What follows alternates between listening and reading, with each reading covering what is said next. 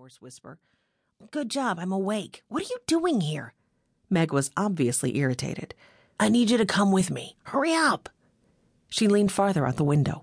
Where are we going? The sun's not even up yet. Joe cast another glance at the skyline, where the glow on the eastern horizon had widened since his last check. I know, that's kind of the point. Now shake a leg, he urged as loudly as he dared. After the slightest pause, Joe sighed in relief as he heard the window slide shut. Though it seemed like forever to Joe, it wasn't long before 17 year old Meg Johnson came through the screen door, shaking her head, a scowl firmly in place. She wore a pair of clam diggers and a white t shirt. Joe swallowed hard, marveling that she could be so beautiful and yet completely unaware of it.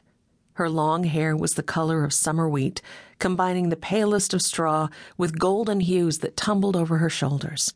The color of her eyes, somewhere between blue and green, changed with her moods, something Joe found both intimidating and wonderful. As Joe moved quickly toward Meg, he saw her holding a white rag against her forehead. He gently pulled back her hand with the ice filled cloth and grimaced, then leaned down to kiss her on the cheek. I'm so sorry, Meg. I wouldn't hurt you for anything, you know. He looked into her face, hoping she would believe him. I know, she said. He let out a relieved breath. But tell me how I'm going to explain this knot on my head to my folks, she asked in a severe tone. By the way, Dad, Joe stopped by in the dark and pelted me with a rock.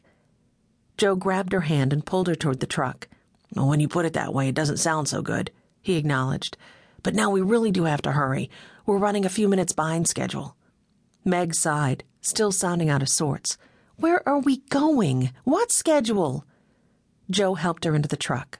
You'll see, was all he would say as he climbed in beside her and started up the truck. She glanced at the two leather jackets lying on the bench seat between them.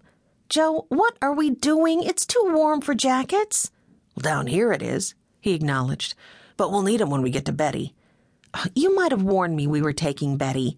Or maybe you were worried I wouldn't come along if you explained. Is that it? It appeared she wasn't going to give up her scolding tone yet. Joe glanced over at her and beamed. You can't resist me, Meg Johnson, and you know it.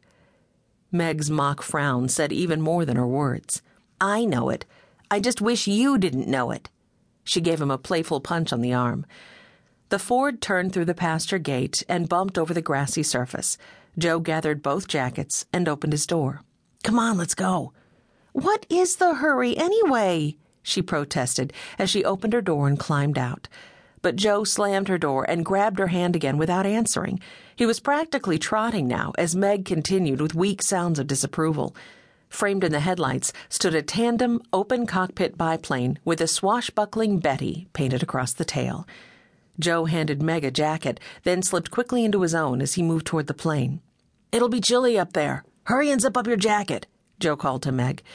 He helped her onto the wing and into the front cockpit. What are we doing anyway? she probed once more. Well, I want to show you something. Joe stepped into the cockpit behind her. But it's still dark. I won't be able to see a thing. Meg sure wasn't going to make this easy. Well, where's the girl who likes adventure? he joked. She's sitting in this plane ready to take off with you, Meg said wryly as she twisted in her seat to look at him. And? He prompted. And you're the best pilot in the sky. Joe grinned when he saw her lips curve upward and heard the smile in her voice. You better know it, he answered. Are you strapped in? She nodded and put her thumb up in the air. Joe shouted out, Clear! The engine roared to life, and the prop whirred in front of them. Joe reached up to his neck to feel the St. Christopher's medal Meg had given him after his first solo flight. Satisfied, he maneuvered the plane confidently onto the dirt airstrip. Once they were airborne, Joe banked west under the clouds that by now were streaked with gold. The ground below disappeared into a huge pre dawn shadow, and the sky cocooned them with the promise of the coming light. He pulled back on the stick and felt the plane respond, climbing into the canopy above them. Indescribable peaks of pink and orange splayed out into a blush of beautiful color across the horizon. He could see Meg strain forward in her seat. Her hands came up and gripped the front of the cockpit as if to embrace the beauty before her. This sunrise was their own, for their eyes and their hearts.